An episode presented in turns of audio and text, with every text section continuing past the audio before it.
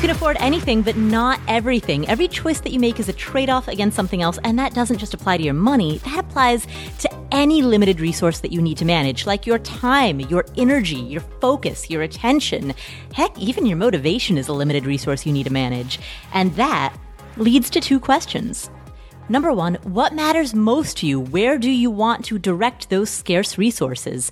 And number two, how do you actually align the decisions in your life in order to reflect those values? Answering those two questions is a lifetime practice, and that is what this podcast is here to explore. My name is Paula Pant. I am the host of the Afford Anything podcast. Every other episode, I answer questions that come from you, the community. Today, my buddy, former financial planner Joe Saul-Sehy, is with me to answer these questions. What's up, Joe? I am so happy to be back. I have to tell you, the month that you were off, I cried nonstop. It's uh, all I did. I, I missed you so much, despite the fact that we also talk once a week anyway, regardless. Shh, don't tell people that. Can't let them know that. But I wasn't on Afford Anything, and that broke my heart. So, uh-huh. But you had some awesome episodes while you were gone. Oh, thank you. Thank you. Yeah, we we uh, we aired some incredible interviews with brilliant thinkers. It's always fun. And I think sometimes people think, oh, Paula's on vacation, so I'm going to go ahead and not listen during those times. But for a creator like you, or for on the Stacky Benjamin show, the same thing. That's when we get to pull out the stuff that really that we like, that we, and don't get me wrong, I think we like all of it, but you get to pull out these interviews that uh, if people haven't heard them. Like, I think that if you don't listen to those, we call them rewind episodes, and you hadn't heard them before, man, you're missing out on some of the best stuff. And clearly this last month, it was like a cannon going off. It was amazing. Oh, thank you. This is great because we didn't uh, we didn't actually plan this, but Joe, what you just said leads perfectly into one thing that I wanted to mention in this intro, which is at the end of this episode, you are going to hear a conversation that I recorded earlier today with Erin, who is the Chief Sanity Officer of Afford Anything. She is employee number one out of one. She is the one and only other full-time person. And so she's going to join me at the end of this episode. We're going to talk, where it's going to be a little inside baseball, but we're going to talk about what uh, we worked on, what we did during the September sabbatical. So stay tuned for that if you want a peek behind the curtain. Well, I'm hanging out for that. I'm staying. Awesome. Well, Joe, well, you know it is pre-recorded, so I can just oh, send you the M P three file. Spoiler. Spoiler. Come on. Don't pull back the curtain that far. Peek behind the curtain. We record these in different segments. No way. Well, do you think we should answer some questions? Let's do it. Awesome. Our first question today comes from C J. Hi, Paula. I'm a huge fan of your show, both from an entertainment and advice standpoint. And I appreciate the banter with Joe. It's great to hear different perspectives, even if he's wrong all the time. Here's my question. My wife and I live in the high cost of living S F Bay Area and recently sold our primary residence, netting about two hundred thousand dollars in cash with minimal taxable gains. We moved into a rental in another part of the Bay. I could rent forever, but my wife is committed to homeownership, so it's definitely in our future.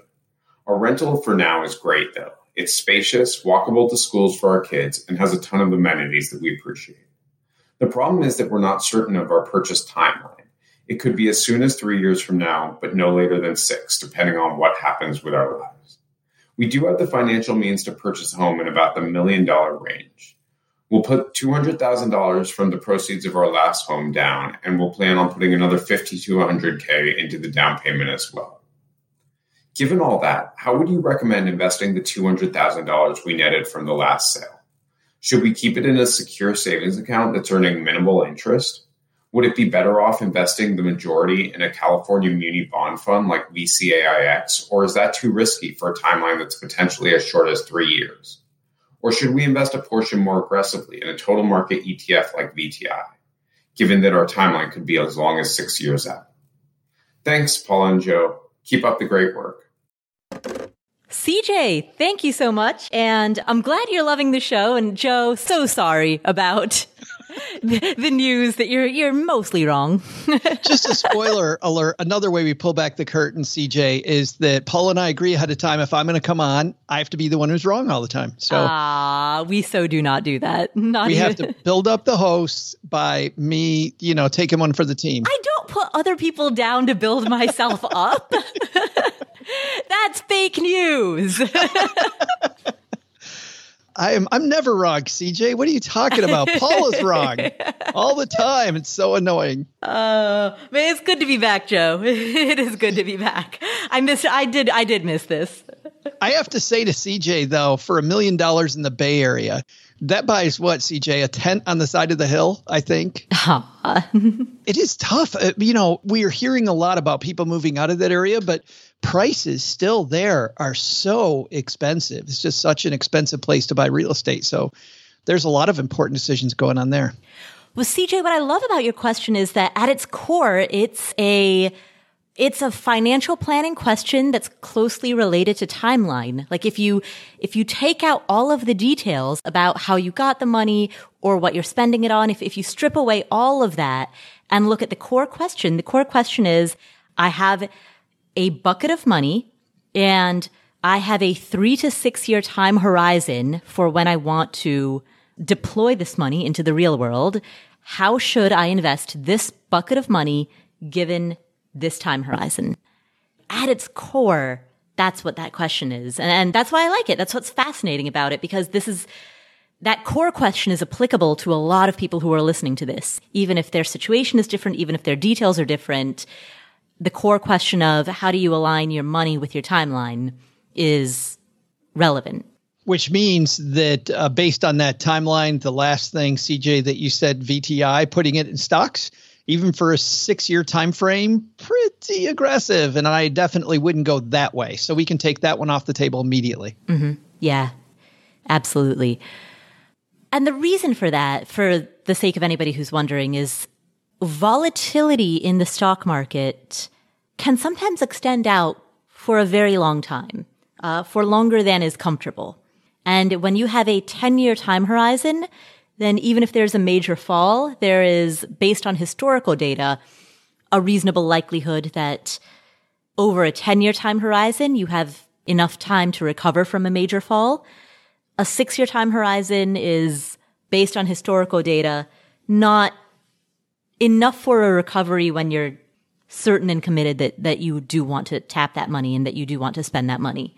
You know, if, if you have flexibility in that timeline, like if the market were to go down and you were able to push that deadline from six years out to eight years or ten years or whenever the market recovers, that would be different. But C J, in your voicemail, you indicated no more than six years. Like from what it sounded like, that is a hard maximum.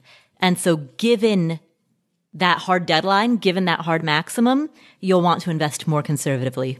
Paula, you want to get really nerdy on this topic for a moment for C J? Let's do it. So I pulled up a great site called Morningstar dot com, which is a fantastic third-party rating service, just to look at V T I, to give C J and everyone else an idea of what we're talking about, about this being potentially too volatile.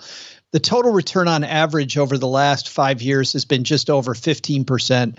I have it on a chart, so I don't have the actual number, but for what we're talking about, that's going to be close enough. There's a measurement called standard deviation, and that is during, just to put it very simply, it's more complex than this, so please don't, please don't write and, and tell us it's more, we know it's more complex than this. But that means that most of the time, you're going to have a return that's plus or minus eighteen percent from that. So from, so in other words, from fifteen, it would be well within the normal volatility to have this thing equal thirty-three percent. That'd be fantastic. I'd, I'd love to have thirty-three percent of my money. On the same time, I can also get negative three on this. And that's also in the expected acceptable range. Now, you look at that and you can argue over a six-year period. Well, if I've got negative three on the downside and I got plus thirty something on the upside, I'll take that risk. Maybe, maybe you do decide. But for Paula and I to tell you to take a return where a negative three is well within acceptable range is way too volatile. Think about eighteen percent up or down from that number. It, th- that's a hell of a roller coaster ride versus he talked about going with bonds. The return on the California Muni Bond Fund that C J mentioned, the expected return is around four percent with a standard deviation of four, meaning it's well within acceptable, the acceptable range between zero and, and eight percent. meaning he's not exposed to the loss of principal.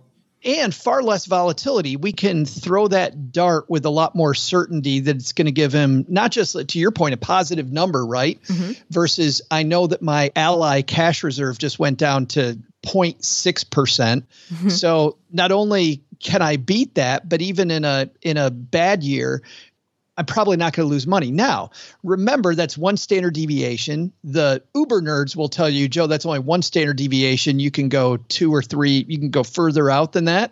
It can happen. But if we look at most of the time, we're going to expect between a zero and eight percent uh, rate of return there. I like comparing those two. Mm-hmm. Even if you only know what I just told you, all I did was I went to Morningstar dot com.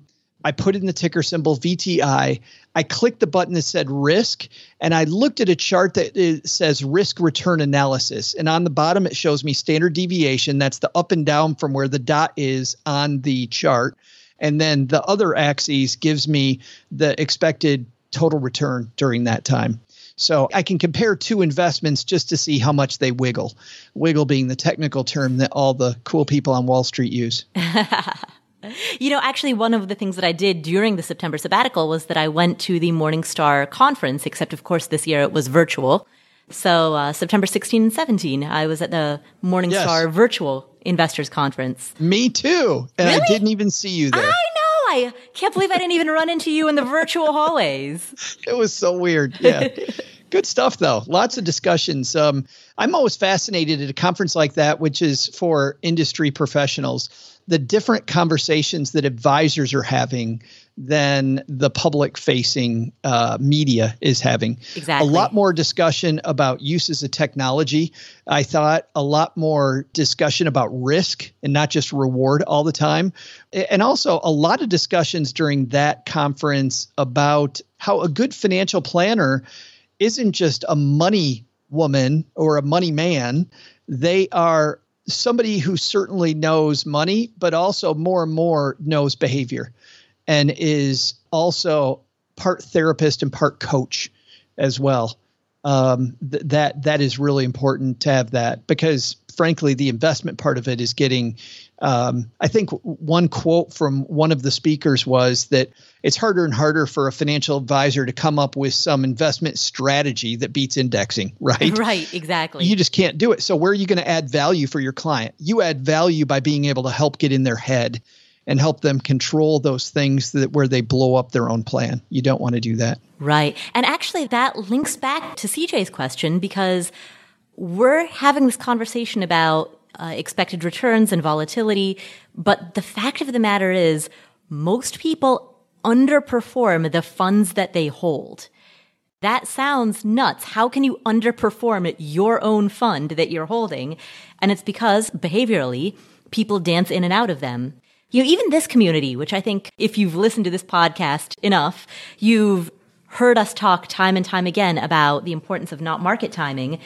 But when there's volatility, people often don't think of themselves as market timing, but they'll ask questions or express sentiments that they don't even consciously realize is a market timing sentiment. So, you know, they'll say like, hey, should I be rethinking my strategy? I heard questions like that come up increasingly when the market was volatile and, and when it dawned on people that despite the eleven-year bull run, the stock market is not a high-yield savings account. Right, right. I just did some work looking at, also getting back to his question, at another option that I've talked about here on the show before, Paula. Ginnie Mae. When it comes to risk return, Ginnie Mae. And Vanguard has a good one. I know he's only mentioned Vanguard funds, so I'm going to stick with Vanguard. Uh, V F I I X is the ticker symbol. And now we're looking at an expected return around five percent and a standard deviation of two point one seven. So just over two percent. So the chance that we're going to get a three percent return or higher is much, much, much better during normal times. Doesn't mean we can't lose money, like I've said in the past, but if he gives if he gives a Ginnie Mae four to six years, the chance of him having a positive return that beats inflation probably much, much better. Now, here's the, here's the difference, though, between a Ginnie Mae and the muni fund he talked about.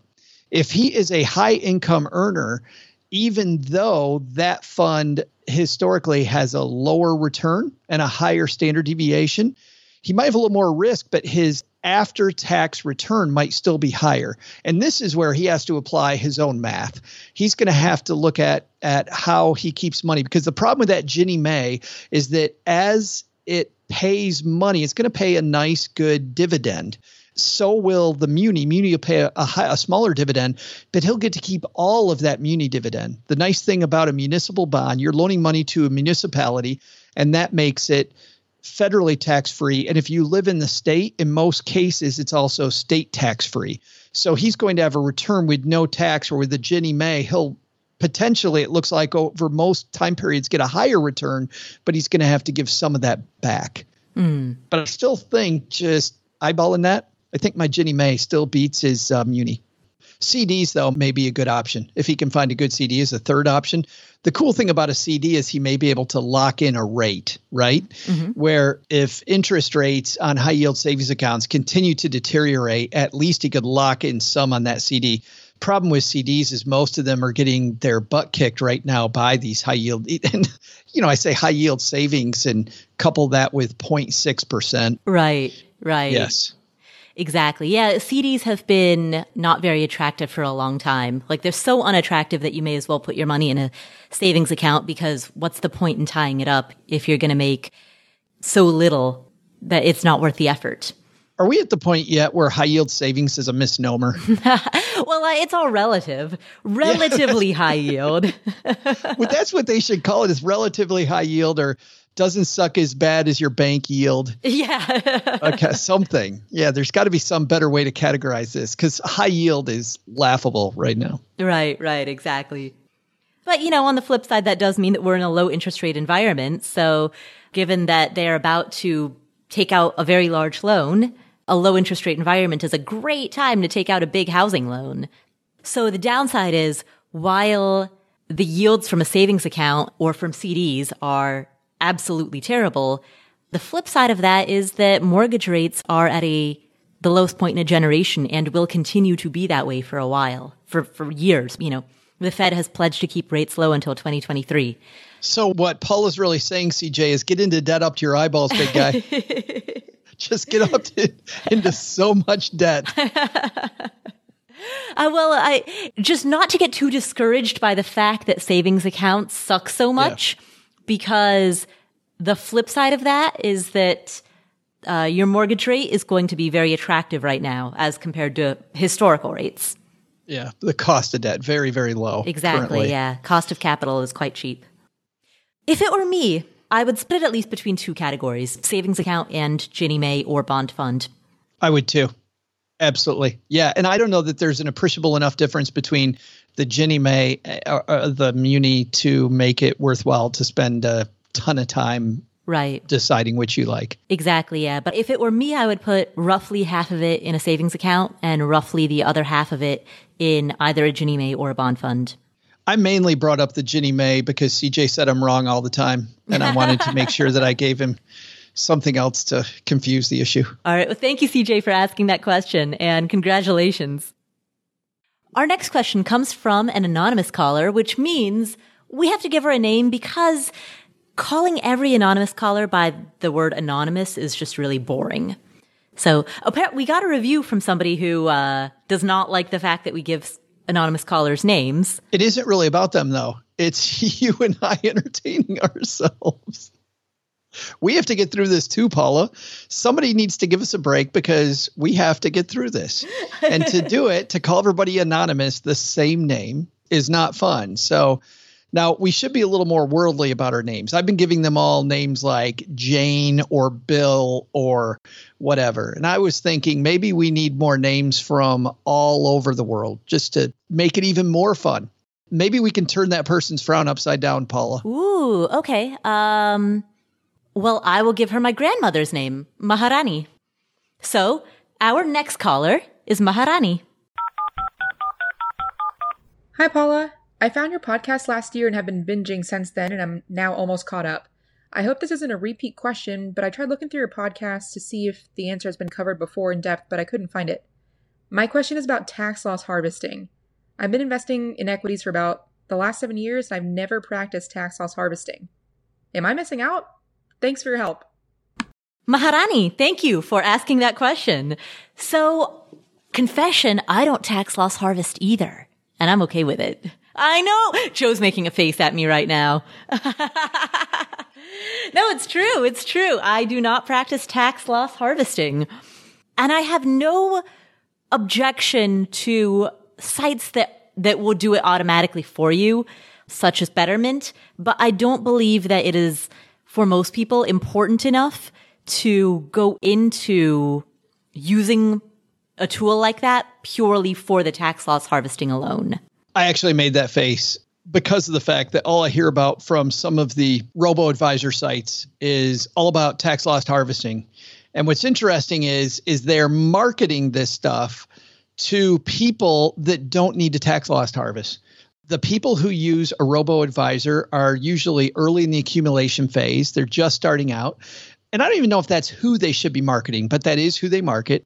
That's who generally uses them. That asset pool is getting bigger and bigger. You can see when you go, they're required to keep public records, and you can see their asset levels growing, and people who are wealthier are using their services.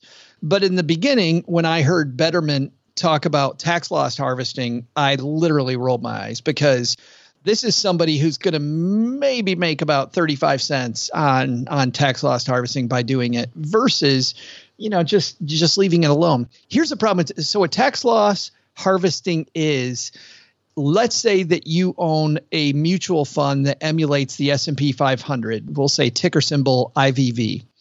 You have that. You've lost some money. You take that position and you sell it. Now, if you sell it, you can then claim that tax loss and write it off on your taxes, which is why people do it. The problem is you can't put the money back in right away. There is something called a wash sale rule that says that you have to leave this money out for a certain length of time before you put it back in. So what people will do is find some other index that's not the exact same index, but something closely related. You know, something that gives you the same asset allocation is roughly very much in the same area. So you're going from vanilla to French vanilla. It's very, very close. And you buy that instead. I'll tell you what has happened. Back when I was a financial planner, I would do the first loss of tax loss harvesting for a client. And not all the time, but I'd say close to a quarter of the time, my client would say, you know, the market's kind of volatile now. Do you think we should just leave it out for a little while? Do you think, right. Do you think maybe we should do this thing that really is market timing, but I'm not going to call market timing? Yeah, exactly. People don't recognize in their market timing. Yeah. Yes. We think differently about our money when it's on the sideline than we do when we're invested. Mm-hmm. We're invested. You're like, yeah, okay, I'll let it ride. I'll go. But man, the second you get out, getting back in becomes this huge chore where you think, if I read the paper more often, or I look at a website more often, or I I ask the magic eight ball what I should do. There's some formula that somebody knows that I don't know about when I should put it back in. No, when you tax loss harvest, you take it out and you put it back in immediately. Right. And so there are these automated platforms like Betterment that market the fact that they do it automatically. But they charge a fee for that service. Not a huge one, but they certainly charge a fee for it that is on top of the fees that the underlying assets that they hold also charge. And for the majority of people, particularly younger people, people in your twenties, thirties, even forties, I would say, who don't necessarily have a massive amount of money saved, I don't think the fee is worth it. I mean, the reason that I don't practice tax loss harvesting in my own portfolio is because I don't think it's worth my time to do it manually, and I don't think it's worth my money to pay a fee to do it. Yeah. So if I'm not willing to invest either time or money into it, then there it goes. The time in which I think it becomes appropriate is when your portfolio is sizable enough and your holdings are few enough that you would be selling a very large amount of money out of, you know, using the I V V example. If you're selling two hundred thousand dollars worth of I V V, maybe, sure. But if you're selling twenty thousand dollars of it, I don't think I'd bother. Not that big a thing. Yeah. Even in my own practice, when someone had a seven-figure net worth, we would think about it. And most of those people, the money is in a, is in a I R A anyway. And people get confused here too. The only money we're talking about is your money inside of taxable brokerage accounts. Mm-hmm. I've had people call me and, and have said, I heard about tax loss harvesting. You think we should go inside my four oh one k and do all that? No need to do that. That's all in a tax shelter. It's not going to help you at all to go sell stuff and buy other stuff. Mm-hmm. I don't think she should do it. I mean, I don't know how much money she's talking about, but my bias is toward you're probably not missing anything. Yeah, I would agree. Unless she's got a sizable six-figure chunk in taxable brokerage accounts, and that sizable six-figure chunk is broken into relatively few holdings. Yep. Unless she's got that set of circumstances, then Maharani, I would say you don't have to bother. So thank you, Maharani, for asking that question and for having the same name as my grandma.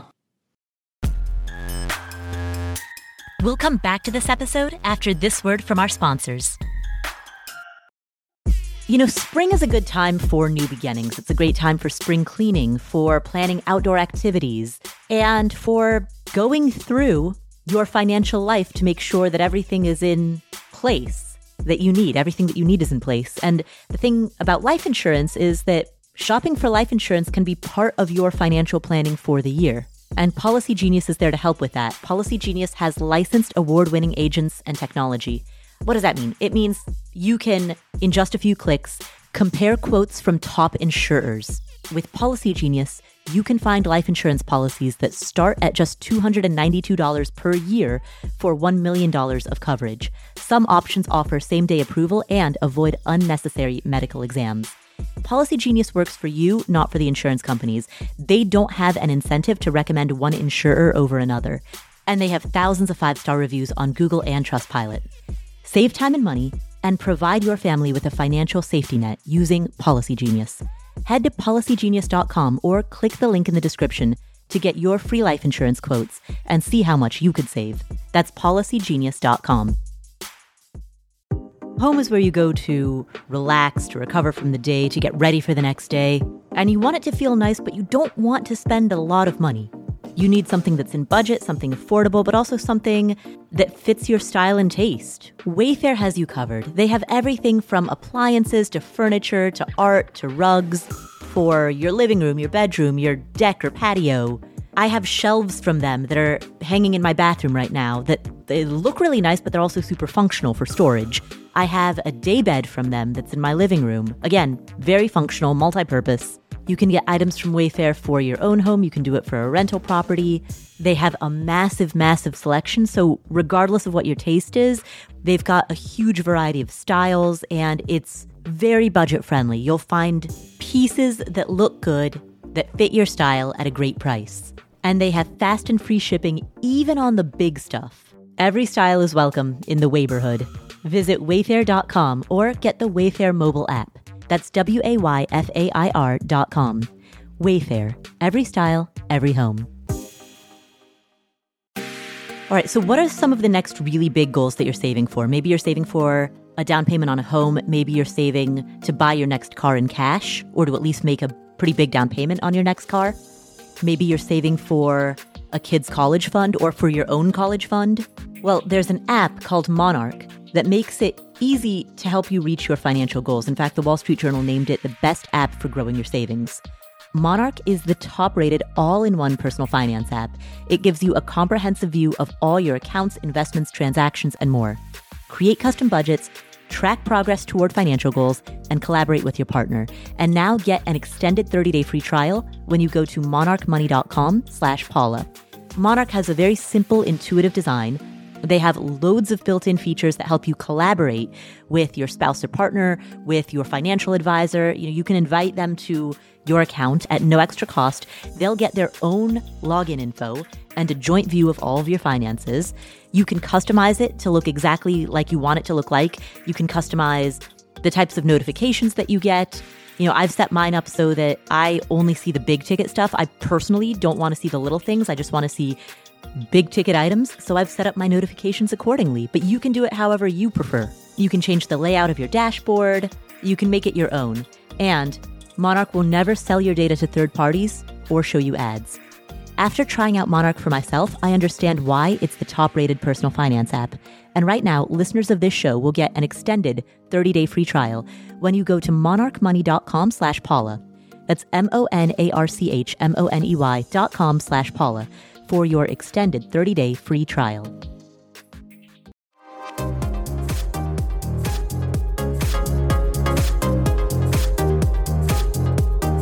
Our next question comes from Brandon. Hey, Paula. I have a question regarding Roth I R A conversion ladders, um, potential early retirement planning in the next five to ten years, uh, thirty-six years old currently. So my wife and I each contribute twenty percent to our Roth four oh one k's. My understanding is that these contributions cannot be withdrawn early the same way that our Roth I R A contributions can be. Would it not make more sense to instead contribute up to our match in the four oh one k, and then fund two I R As and ultimately Roth convert those each year? It seems that I'd pay the same taxes and have more flexibility with this strategy, as we could begin withdrawing those conversion contributions in the next five years' time. Uh, we are very disciplined savers. We have Roth I R As and taxable accounts as well. We are debt-free, and we use a forty percent savings rate for the last six years since we became debt-free.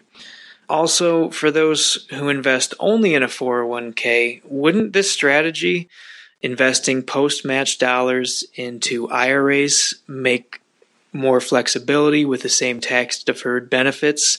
Even if a person wouldn't plan on a Roth conversion, at least you'd have that option in the future.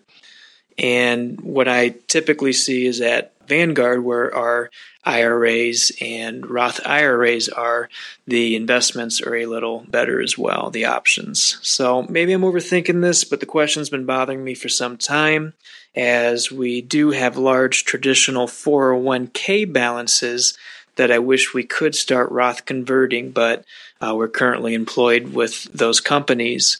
So I'd love to hear what you think. I love the show. Uh, if Joe is there, tell him I said hi. Thank you for everything that you guys do, and take care.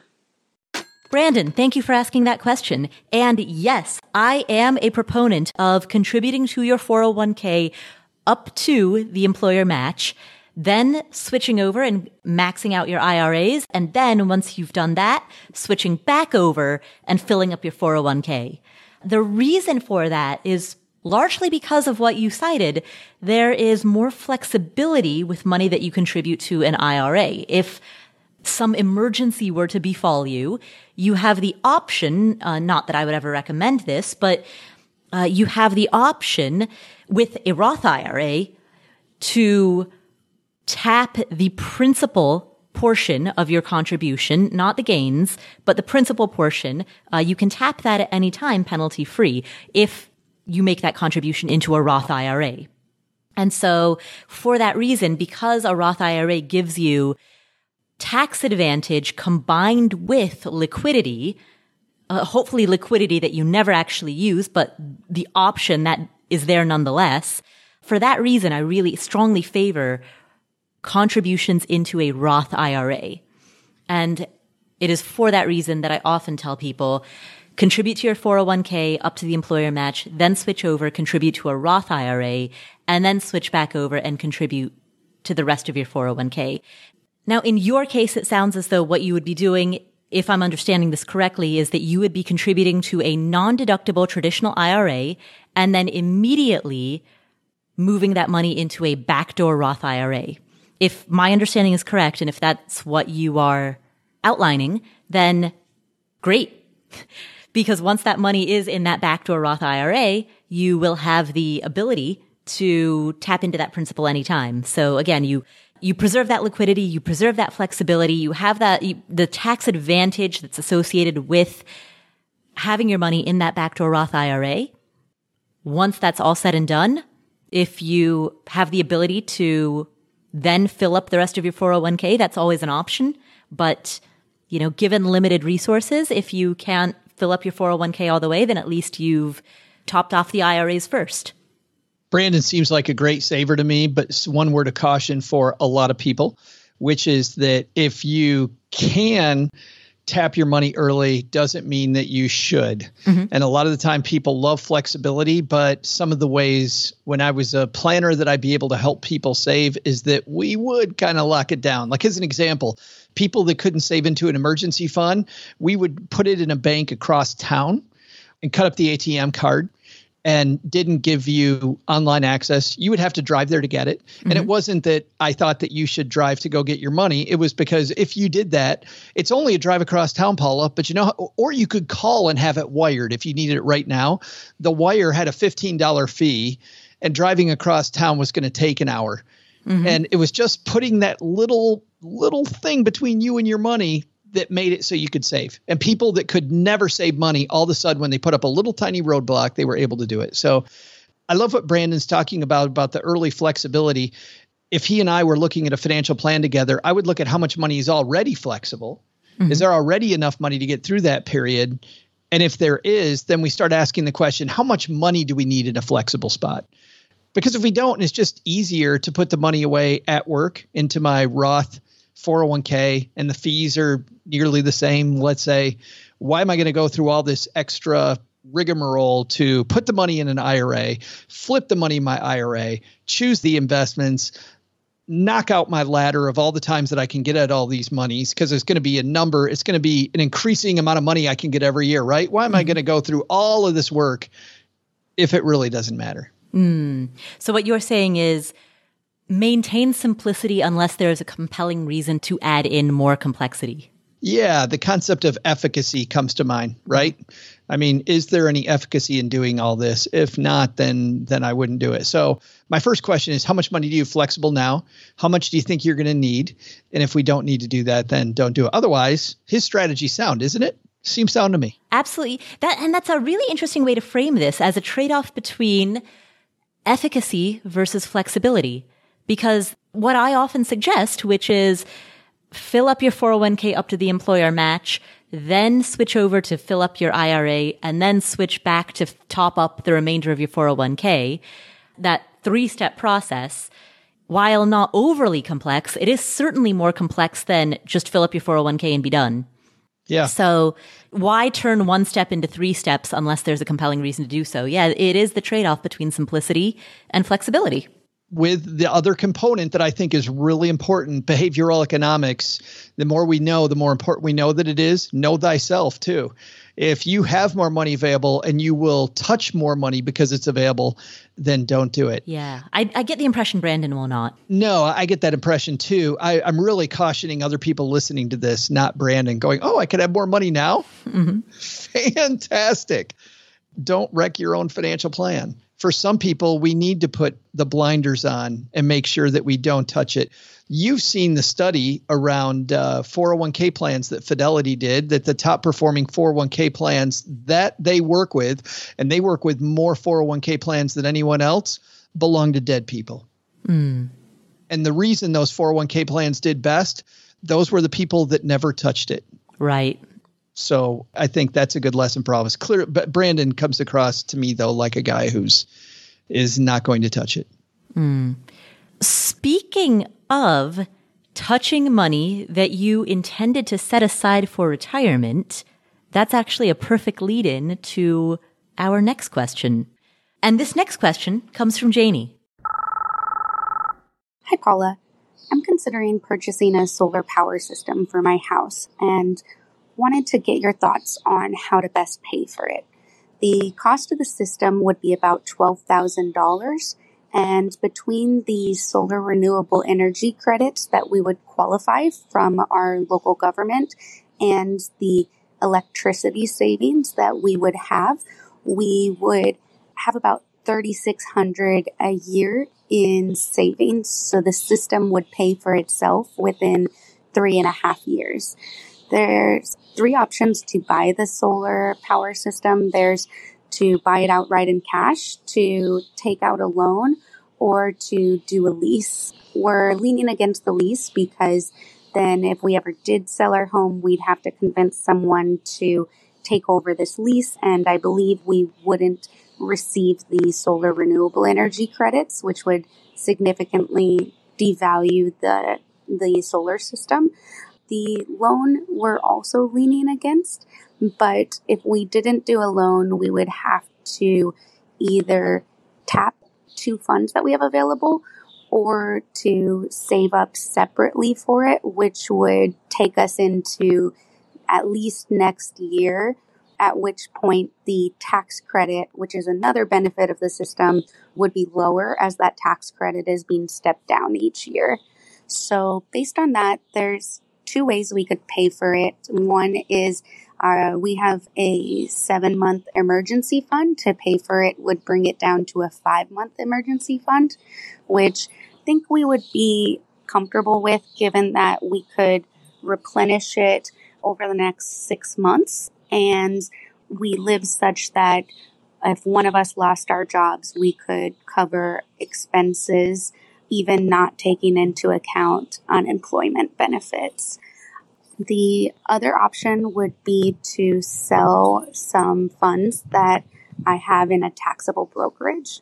I have about fifty thousand dollars in a taxable brokerage, but I've set my investments such that these investments were really intended to supplement our retirement savings. So they recovered, but they're definitely not at a high. So would love to get your thoughts on going from a seven to a five month emergency fund versus tapping this taxable brokerage that was intended for retirement. Thanks for everything you do. Janie, that is a fantastic question.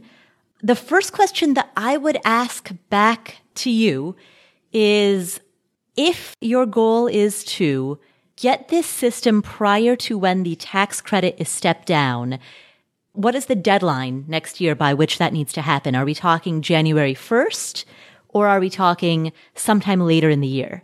Because to the extent that you would be able to pay for this out of new funds, that's the option that I like the most. And even if you can't pay for it entirely out of new funds, I want to see how much of it you can pay out of, out of new funds, out of new savings that are earmarked specifically for this. And, and that's why I asked the question of, what's the date that we're talking about? What's the deadline? Are we, does this need to be done by, prior to January first or, or are we talking September first of next year? Because that's going to inform the amount of this that you can pay for out of brand new savings that you accumulate now that are meant specifically for this. And and the reason that I favor new savings to the maximum extent possible is because psychologically, behaviorally, the practice of drawing down from an emergency fund is a practice in which you tell yourself, you give yourself permission to tap into an emergency fund for non-emergency purposes. And so while I don't object to having a five-month fund, I think having a five-month fund is fine. I do object to the psychological implications. The, psych- that, the psychological implications is probably not the best phrasing. That makes it sound... sounds like a Christopher Nolan movie. Like we're yeah, going to get exactly. all heady here. Holy cow. You know, the, uh, the mental framework implications. Um, like, you know, mathematically, a five month emergency fund is totally fine. And I am not at all concerned about your future if you have a five month emergency fund that you intend to pay back. Mathematically, I think that's fine, but if you get into the habit of drawing down on an emergency fund, or or if you tell yourself that this is a tappable fund, then I think it becomes a slippery slope. I think that she has it misnamed. I think that what an emergency fund really is and what it should be is an emergency and big opportunities that come at us out of the blue that we didn't expect to do something that is really going to affect our life. But you can have two separate funds for that. That's the new savings. That's that's the Paula who's uber conservative that has an emergency fund for her emergency fund. Let's talk about the way that most people look at this, Janie.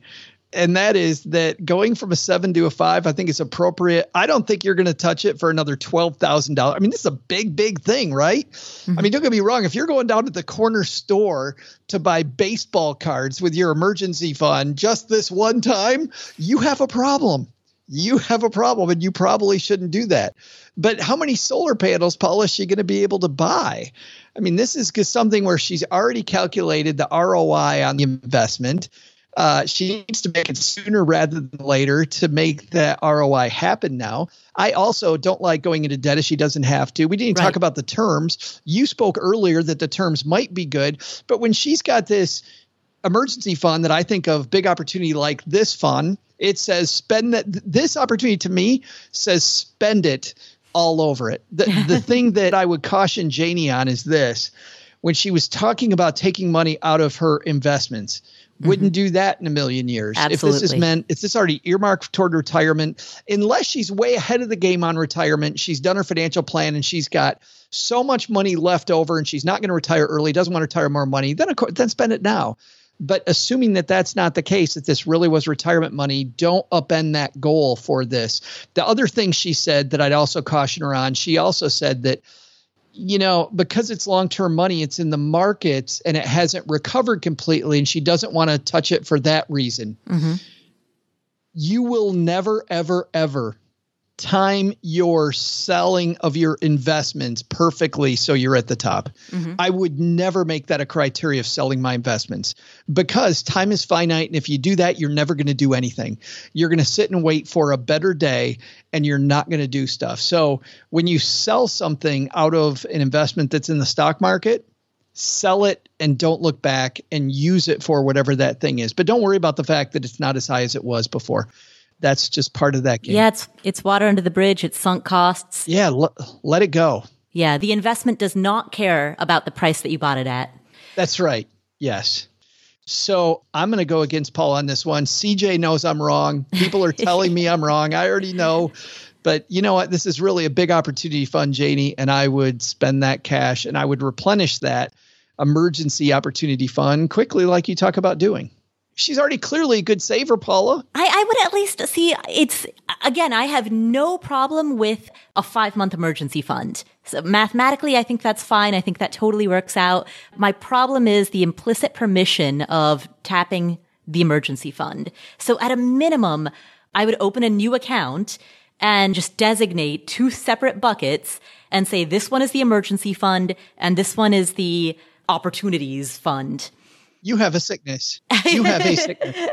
You know, and, and if she has to move money between the two accounts, but you know, but at least you've got separate accounts with separate labels where now the thinking is around two different buckets. I love buckets when you know ahead of time that the goal is coming. Like, I would love it when a client would meet with me and would would say, they wouldn't call it the name of the investment, right? Mm-hmm. Like the high yield savings account or the Ginnie Mae or the whatever mutual fund. They would call it, how's my vacation home doing? Mm. And vacation home was what they knew. They didn't see it as a Ginnie Mae. It was the vacation home fund. Right. Because that was, that was where we saved all that in. So I like that when you see the goal coming. But this is something that is right now. And so I get that for goals in the future. I don't get that for uh, retroactively uh, for this. Yeah, I th- uh, I really think that emergency includes big opportunity if you're only going to take it down from seven to five. If she told me that she was going from four months to zero, forget about it. Right. I would still advise that to the maximum extent possible, even if this won't cover all of it, to the extent that she can pay for this out of brand new savings, do that. And then any amount that's left over, I guess, Joe, where you and I are in agreement is that neither of us like the option of taking out a loan. Neither of us like the option of leasing this. And neither of us like the option of selling out of money that's intended for retirement. I love what you're saying about challenging yourself to cash flow it. Yeah. Like, because the way that Janie has laid this out, especially, I think shows both of us too, that she, th- that kind of challenge is something that I think she'd like. See how much of it I can do with new money. I do like that. I yeah. hadn't even thought about that part about seeing what the deadline was and working that way. But get to that point, forget Paula's thing about an extra fund, and just do it, Janie. Yeah, yeah, yeah, yeah. Challenge yourself to cash flow it as much as possible. And again, know that my my hesitation around drawing down from the emergency fund is not a mathematical hesitation. It is not a logistical hesitation. It is purely that I don't want this to turn into a slippery slope. That's my one concern. Nice job, though, Janie, on saving and on laying this out. I really like how you laid out all the options. I feel like sometimes, Paula, people really get emotionally behind one option instead of laying all three out this way. And it's clear, I think, that she likes the emergency fund going there the best. But to lay out all three of these options and really think through it as carefully as she did in this call, I think is really important. Absolutely. So, yeah, I think you're on the right track. So thank you, Janie, for asking that question. We'll return to the show in just a moment. Are you just doing it all at your company and you're thinking there's got to be a better way to, to get this all done? Well, JustWorks makes it easier for you to start, run, and grow a business. Let me tell you how JustWorks can help your business. You see, great people are at the core of every business, and JustWorks can help you attract and retain top talent.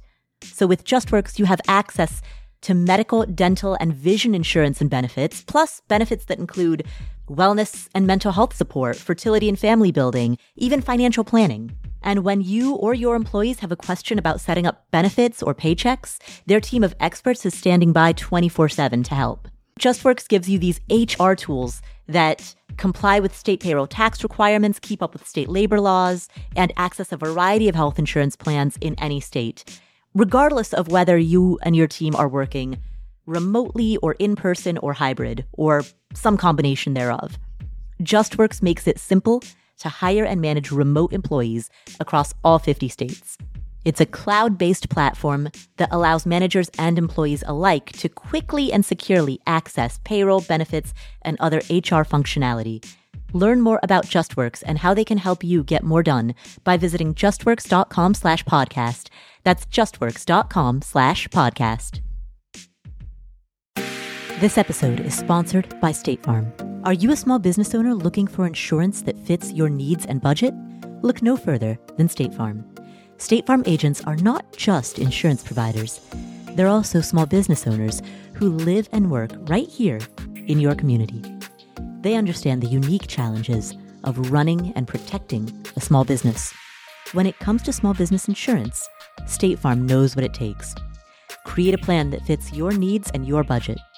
State Farm agents are ready to help you choose personalized policies that truly understand your business. Insure your small business with a fellow small business owner. Talk to a State Farm agent today and get started on personalized small business insurance that fits your needs. Like a good neighbor, State Farm is there. Talk to your local agent today.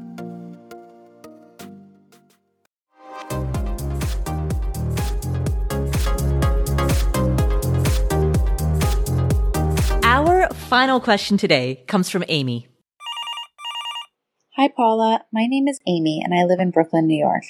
I have a question about calculating retirement savings needs.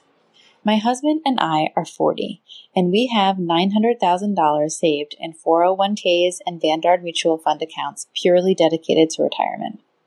We plan on continuing to add to those accounts, but I just left my job in corporate America for a job that I really like. It came with a big pay cut. And we also have two young kids. So I'm just trying to think through a sort of worst case scenario where we're only able to contribute, say, ten thousand dollars per year additional money towards our retirement investments total, which is obviously way less than we have been contributing up to this point. I just want to see if you agree that that would still be sufficient. Both my husband and I are planning on continuing to work for the next twenty-five years. We both like our jobs, and we both plan on retiring at sixty-five. And we're not planning on touching any of this money that I'm talking about until retirement. So we already have an emergency account and college savings account. This is just a retirement question. So here is my question.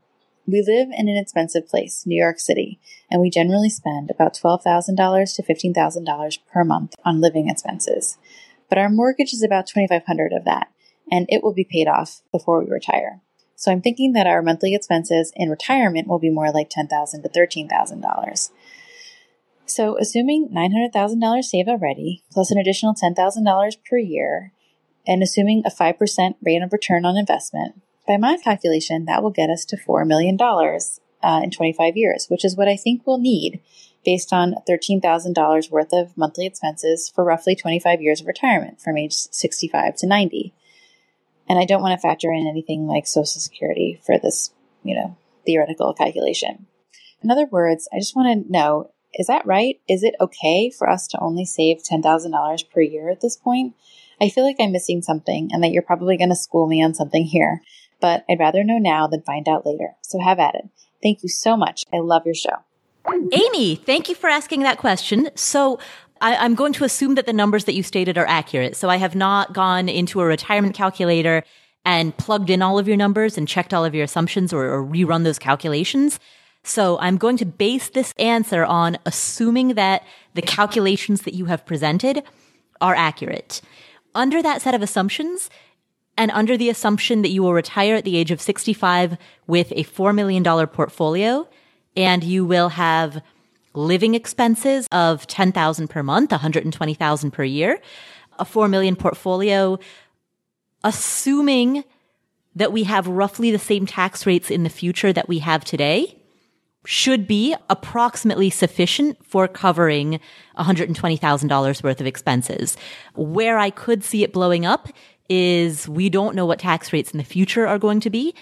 You know, I, I don't know the percentage of your money that's in Roth accounts versus traditional accounts, tax exempt versus tax deferred. Those tax considerations could have an impact in how much after-tax money you're able to collect in retirement. So I would pay particular attention to that and maybe overfund a little bit in order to offset some of the uncertainty around the inherent impossibility of predicting what tax rates are going to be at the time that you are sixty-five years old. There's absolutely no way for anybody to know that. With the exception of tax planning, the rest of it sounds sound. Um, as you said, this is purely a conversation about retirement. So savings for other goals is a separate conversation. But yeah, purely looking at just retirement alone, with the exception of tax planning, the rest of it sounds great to me. Yeah, I also have not run those numbers to make sure that they're correct. But, you know, if you're doing these on an envelope or with a calculator, investing in a good retirement calculator is invaluable. And even for this plan, going to a fee-only financial planner and having them look over your shoulder could be a great insurance policy. A good financial planner, Paula, might help somebody retire ten times, maybe fifteen times a year. Help. And what I mean by that is help twenty people retire a year.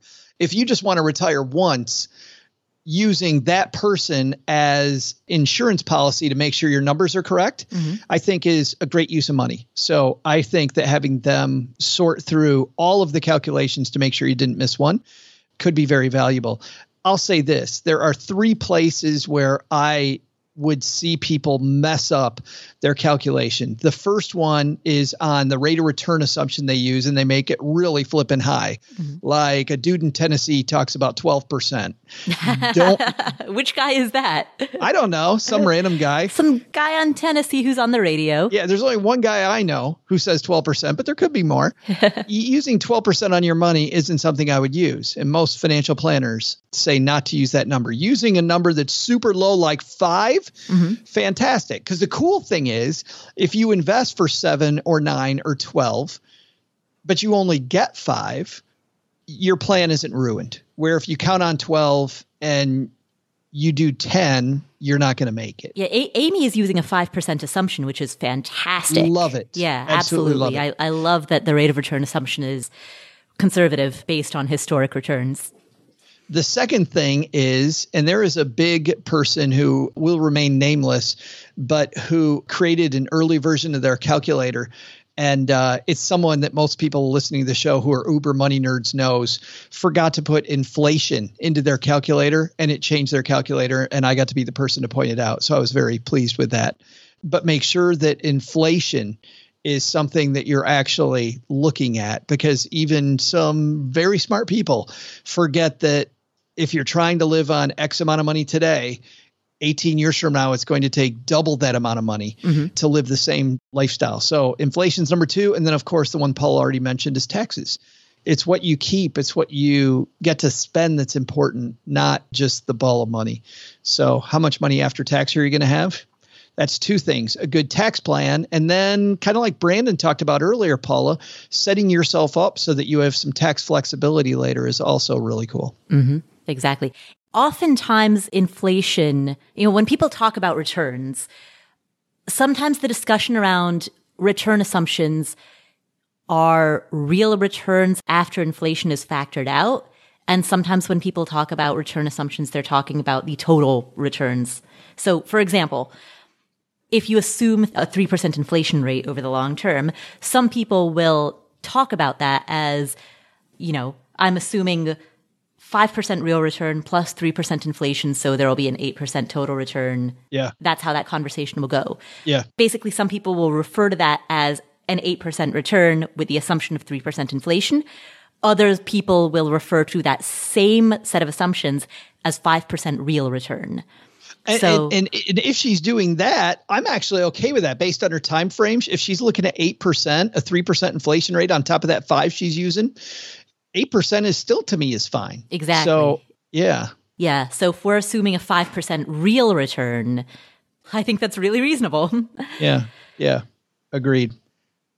That's it. I do think she has this laid out so much though, Paula, and I can see that she's timelined her goals, which – you know, I talk about all the time as being, I think, a huge part of the financial plan. I think she, I can see her with the timeline out. Mm-hmm. I think this is truly where a good financial planner comes in and just gives her the peace of mind she's looking for. Yeah. Yeah. The only other major things that I can think of would be those black swan events, a, a major medical catastrophe, an unexpected divorce, an unexpected death in the family that causes them to have to, Uh, you know, I don't, I don't know where their family lives if they have to go, suddenly go to France because that's where part of their family lives. And then they have to support two households temporarily because somebody's sister has terminal cancer and they need to take care of her for a year and they have to shuttle back and forth between France and the U S. You know, a situation like that, those types of events that can create some major unexpected expenses.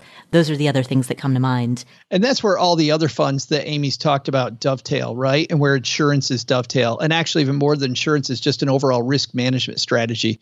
What is her risk management strategy? There's a um, an engineer that I worked with who built highways, and it was great, Paula. She said that before they start building, they ask themselves all these questions about what could go wrong. Mm-hmm. They have all these meetings about, well, what if this happened? What if this happened? And before they start building anything, they looked into all the contingencies. And I think that that dovetailing all of your other money and other strategies into this, I think is an important part of the plan too. But this seems pretty sound to me. Great. Well, we've done it again, Joe. I can't believe we made it through. What, those are some great questions, except C J's, because he, he wasn't very nice to me. No, C J, you were great. C J was fantastic. C J was one of the five best questions on this show. Of the day. Yes, absolutely. C J's in my top five. Well, what more do you want? What does he want? Uh, Joe, where can people find you if they want to hear any more of your wacky ideas? Well, sadly, Paula is no longer on Money with Friends. She was on, you can go back and still listen to those episodes from the last four months, but we have our new season five cast. Well, although it doesn't involve the amazing Paula Pant, man, it does involve some people who your listeners have heard of. David Bach is on our cast this season. Grant Sabatier, uh, Bola Succumbi from Clever Girl Finance, Farnoosh Tarabi. Just some great thought leaders. None of them equal Paula. Aww. But you can find us Monday through Saturday at Money with Friends, fifteen minute episodes, sometimes twenty, talking about current news headlines. Well, I will miss being on Money with Friends, but I definitely recommend that people check it out. It's fun. You know, you, you hear the day's headlines and have the conversation around money that pertains to what's happening in the current moment. Well, thank you, Joe, for spending this time with us. Thanks for having me as usual. It was, it was, It's always a blast.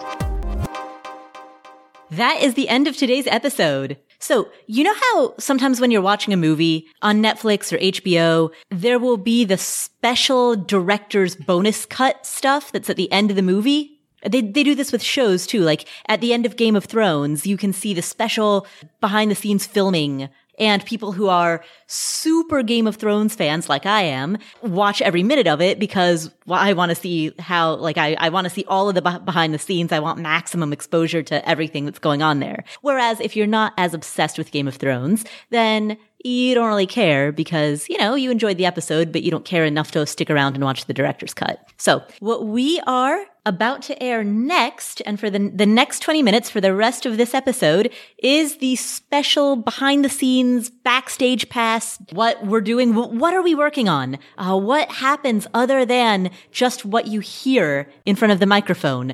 If you're curious about that and you want to hear more, stick around. That is what you're about to hear next. So up next, I'm going to feature a conversation with Erin Millard. She is the one and only other full-time employee of Afford Anything besides myself. The Afford Anything team has a lot of great people who work with us part-time or who are independent contractors, but Erin and I are the two full-time people behind the scenes, and Erin is really the one who runs this place. She is the Chief Sanity Officer of Afford Anything. That's her official title. She is absolutely incredible. She's the course administrator. She's the community manager. She's truly the Chief Operating Officer. And the fact that we Afford Anything, the fact that we exist is very largely because of her. So I'm really proud to be able to feature her. This is her first time on this podcast, even though she has been working behind the scenes with this podcast since back when it was still an idea. With all of that said, I want to introduce Erin Millard. Hey, Erin. Hey, Paula. How's it going? All right. How are you? I'm great. Ready to get this party started. Let's do it. Erin, um, how how long have we worked together? Um, I know, right? I think at least five years. Yeah. This is your first time on the podcast, but really, you're really the person who runs Afford Anything. You're the operations. This whole thing would collapse without you. I'm the face. Like, my talent is having a face, um, but you're the person who actually runs this. Well, and a voice. Oh, yes. I have a face and a voice. You know, I want to chat about all of the stuff that we've been doing behind the scenes, that really that you've been doing behind the scenes, because ultimately the stuff that's happening behind the scenes is all for the ultimate mission of, I guess, twofold. One is spreading the message to more people, and the other is enhancing the way that people who are already in the community are able to learn about different topics and subtopics. You, you've done a lot to better organize our website. Can you share a little bit about sort of what, what, what you've been working on the last few months? Sure. Yeah, I think giving a tiny shout out to your recent Instagram post, if I can, of like the North Star for us, I think, is our audience. And I've noticed that a lot of people in our community ask questions and it's like, oh, we have a podcast that covers that, but how do I find it? Mm-hmm. How do we make everything easier to find? Because we have such an amazing archive of content, but it's kind of difficult to sift through. So I, I don't blame people if they're like, well, I don't really feel like searching the website, so I'd rather just ask a question again. Or how do I even know it was covered? If someone is a new listener or a new reader, you know, how do we bring this message to them? Mm. That started with a content audit of the entire website. We were looking at the spreadsheet, and it is, what, at least ten tabs, possibly? It is the most detailed spread. I have bought houses with a less complex spreadsheet than that. There's a decade worth of content on mm. that blog and yeah. almost three hundred episodes of the podcast. I mean, wow. And it's very, very thoroughly covered in that spreadsheet. Yeah, so it was a journey to go through all of those posts from way back in the day. And essentially, I just took it one by one, put them all in the spreadsheet, and then looked at what we had and said, okay, what are we keeping? What are we repurposing? And what are we archiving, like, permanently? What can we do with the content on the site? What purpose does it serve now? So there were a lot of questions that went into figuring out, what are we keeping? How are we sorting all of this? And then with the podcast, we're, we're not deleting any episodes of the podcast. It's here to stay. So how do we make it easier for people to find the content that they're looking for specifically? When you and I had our meeting, we started discussing broadly, like, what categories does Afford Anything cover? And what do we want to cover in the future? Like, what do we stand for? What are we about? And we came up with the categories of personal finance, hire, real estate, investing, entrepreneurship, lifestyle, and behavioral finance and self-help. And we think this is just going to be so much easier to, to find content. So if you're on the website and you're like, hey, you know what? I'm really feeling like behavioral finance today. So you click that button and then you can see everything that's related to behavioral finance that we've ever published instead of trying to sift through a bunch of different episodes and a bunch of different blog posts. So that was one of the major things. And then with the Ask Paula episodes, like we've had so many episodes and so many questions that have been answered. How do we make it easier for people who have questions to find similar questions? If you're a new listener and you're like, hey, I want to learn more about H S As. How do I do that? It's going to be a lot easier because I've tagged all of the Ask Paula episodes with like an H S A tag. So they're all going to be categorized by tags within themselves. Ultimately, the hope is that we can figure out a way to make this a lot easier, like present all the tags on one page so that you can just click on whatever you're most interested in. So all of the episodes that are under that tag will show up. Right. And, you know, one of the issues that we've been discussing internally is the complexity between wanting to categorize and classify everything while also not making it so complex that mm-hmm. that the complexity overshadows it. A couple of years ago, when we did a big redesign of the website, we started with the philosophy of begin with simplicity and only add complexity as needed. So we classified everything purely based on medium, like articles, podcast, YouTube. Now we're adding in this added layer of complexity, which is, okay, let's classify these into topics, but at the same time, we don't want to create a paradox of choice where mm. people are so overloaded with choices. But Erin, you came up with a very, very good new acronym for FIRE. So as you and I were having these, these meetings discussing this, a little behind the scenes here, I, I was talking about this misperception that I reached F I through real estate, which I did not. Real estate was one of three legs of a three-legged bar stool. And the other two legs of that bar stool are index funds, primarily in retirement accounts, but some in taxable brokerage accounts as well. And then operating a small business is another leg of that bar stool. And so it's a three-legged bar stool. And if any one of those was missing, it would be a wobbly bar stool. You know, it would be, it'd be a two-legged bar stool. So, Erin, you and I, a couple of weeks ago, we were discussing that. And uh, if you want to share the, the new FIRE acronym you came up with.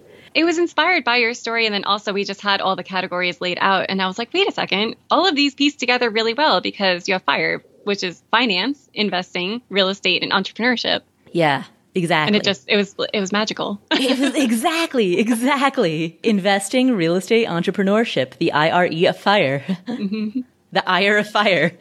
I think that really helped us define like where we're going, just getting those, those categories down and having that higher level discussion of like, what topics do we want to cover and what do we stand for? It it just made perfect sense. It all came together. Right. Right. Because, you know, one of the things that I'm I'm very proud of is, is what we decided that we were not going to include. Like we intentionally mm. decided to get rid of the savings category. And that's not because we dislike savings. It's because we want to focus on the, the I R E of FIRE, the, the I R E. And in order to limit the structure to only about seven categories, you know, something's got to go. And so savings as a category was thrown out, or not thrown out, but it's it's incorporated into personal finance basics.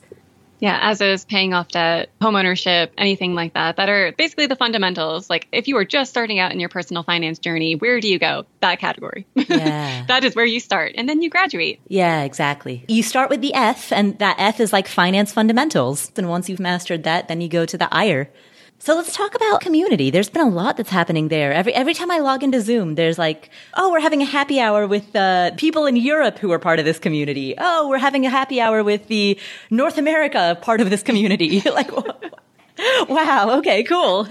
Yeah, we have a global community, which is really awesome. Rewinding a little bit, we started a private community that's completely free for everybody last year, and it's blossomed a lot this year. And when lockdown started, I basically went to the community and said, hey, is anybody interested in getting together and talking? Because I knew how much of an isolating time it was for a lot of people, and I figured we could find strength in the community and each other. So we started off with just like instant messaging chats. And then it became clear that an hour wasn't enough because typing is much slower than talking. So I was like, well, is anyone interested in a Zoom chat? That just kind of evolved onto its own thing. We had uh, weekly meetups where everyone just kind of came together and hung out and chatted about whatever was on their minds. And then it became clear after a while that people were experiencing Zoom burnout because it's a real thing. So I a poll out to the community members and just said, what are you most interested in? And they came back with topical discussions because that adds way more value. And you can also determine ahead of time, like, is this something I'm interested in or not? Since June, at least, we've been having topical discussions. In the past month, we had a Zoom hangout hosted by one of our community members. It was really awesome enough to volunteer and say, hey, I want to spread the message on how to create a will and trust, because it's a really important thing, but no one likes to talk about it, and it, it's boring. mm-hmm.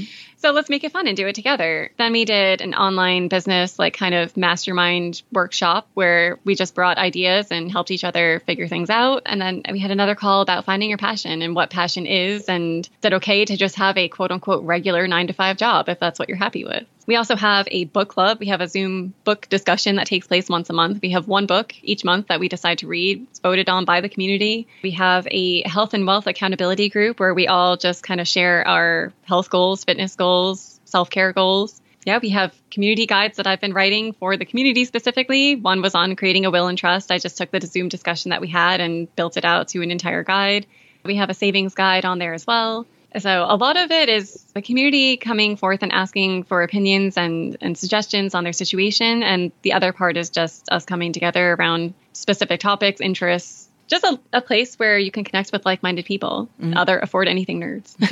And those community guides, I mean, those are robust, like dynamic documents. I've seen the way you take notes. It's no joke. It's been great to see. Obviously, we're hoping once it's safer, we can start hosting in-person meetups. I think that's the next step for our community, but we're happy with where we are right now, just meeting virtually and getting to know each other. Right. So it's a, it's a much more intimate atmosphere, because we do have a Facebook group, but I find that the platform that we use, Mighty Networks, is just you're only logging into that platform. So the purpose of it is just that you're not doing any mindless scrolling. It's very intentional. There's no ads. It's private. People just tend to feel safer there and just more relaxed, I think.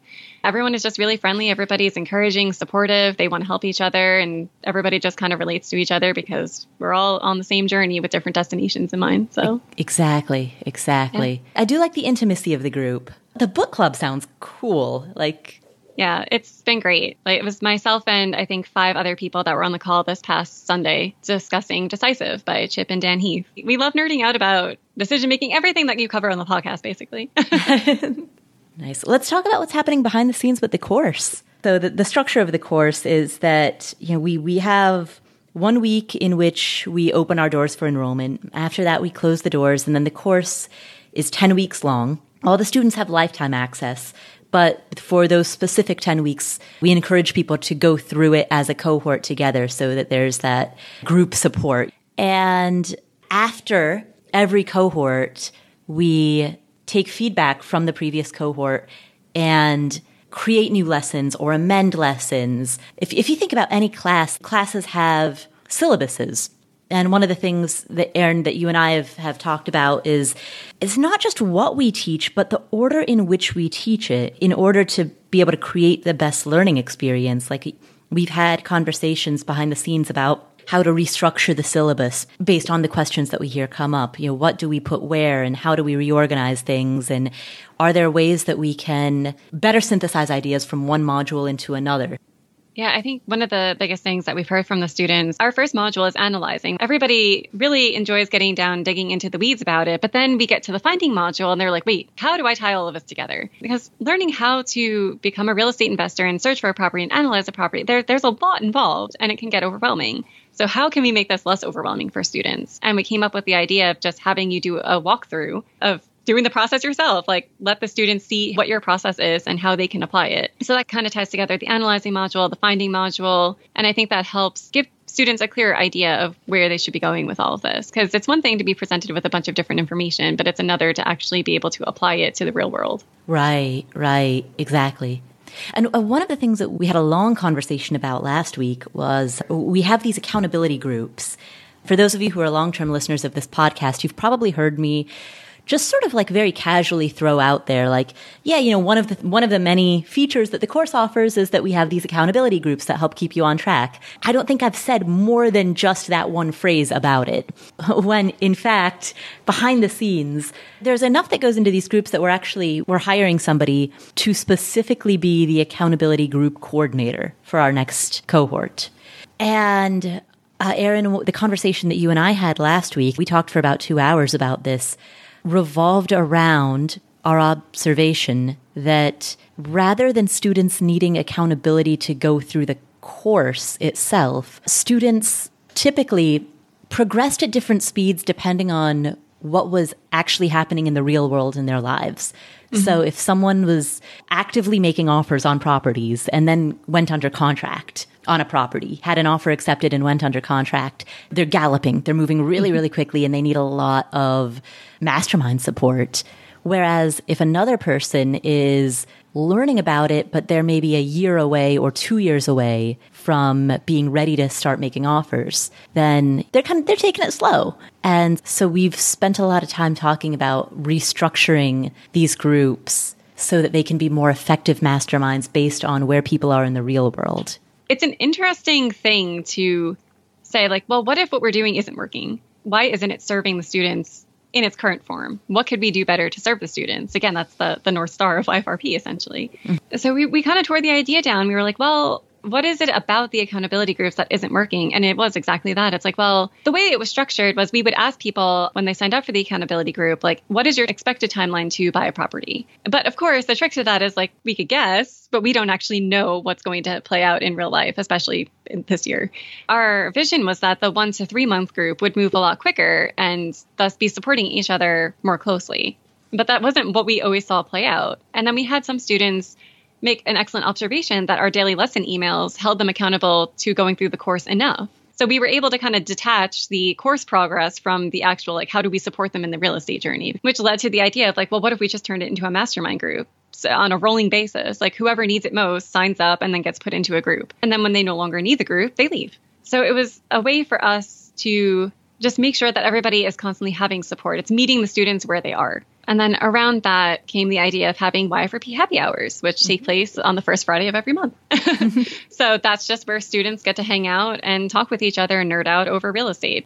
Exactly. Exactly. Mm-hmm. In addition to these happy hours, I also host office hours with the students. Mm-hmm. And on these office hours calls, I get on Zoom, and it's just like office hours at a college or university where the professor commits to being in the office. And if a student wants to come by and ask questions, the professor is there.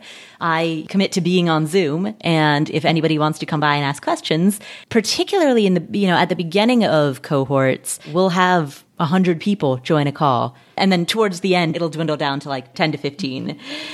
But one of the pieces of feedback that we got was some people said, like, hey, I'm an introvert, and asking a question on a Zoom call in front of a hundred people is basically my worst nightmare.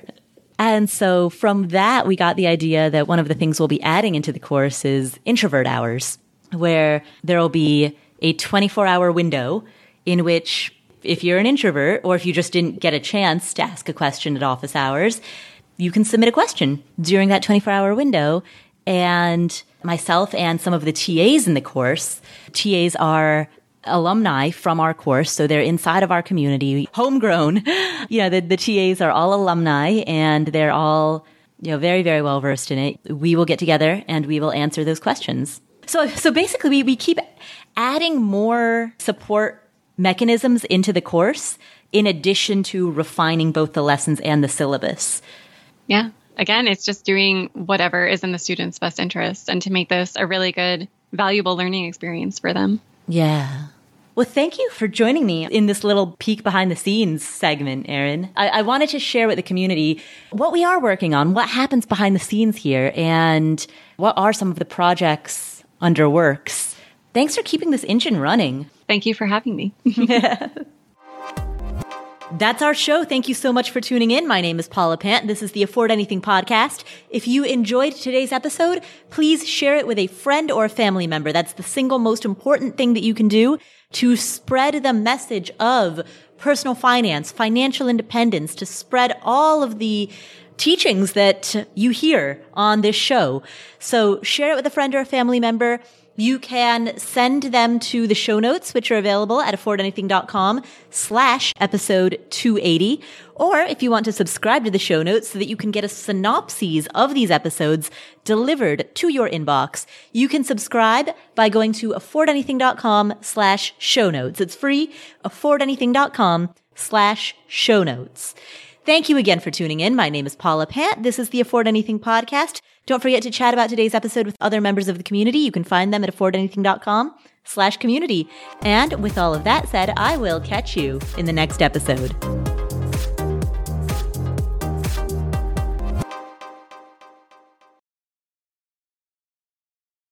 By the way, my lawyer says that I need a disclaimer, so here we go. This is purely for entertainment purposes. Basically, imagine that this is the least funny comedy show that you've ever listened to. We are not professionals. We barely can brush our teeth in the morning. And so we don't hold ourselves out to be experts or really, for that matter, even adults. Give us the same amount of respect that you would give, say, a goldfish. And always, always consult with a real grown-up before you make any decisions. That means consult with a tax advisor, consult with a lawyer, consult with a financial planner, consult with people who actually have credentials and who know what they're talking about, because that is definitely not us. All right, you've been warned.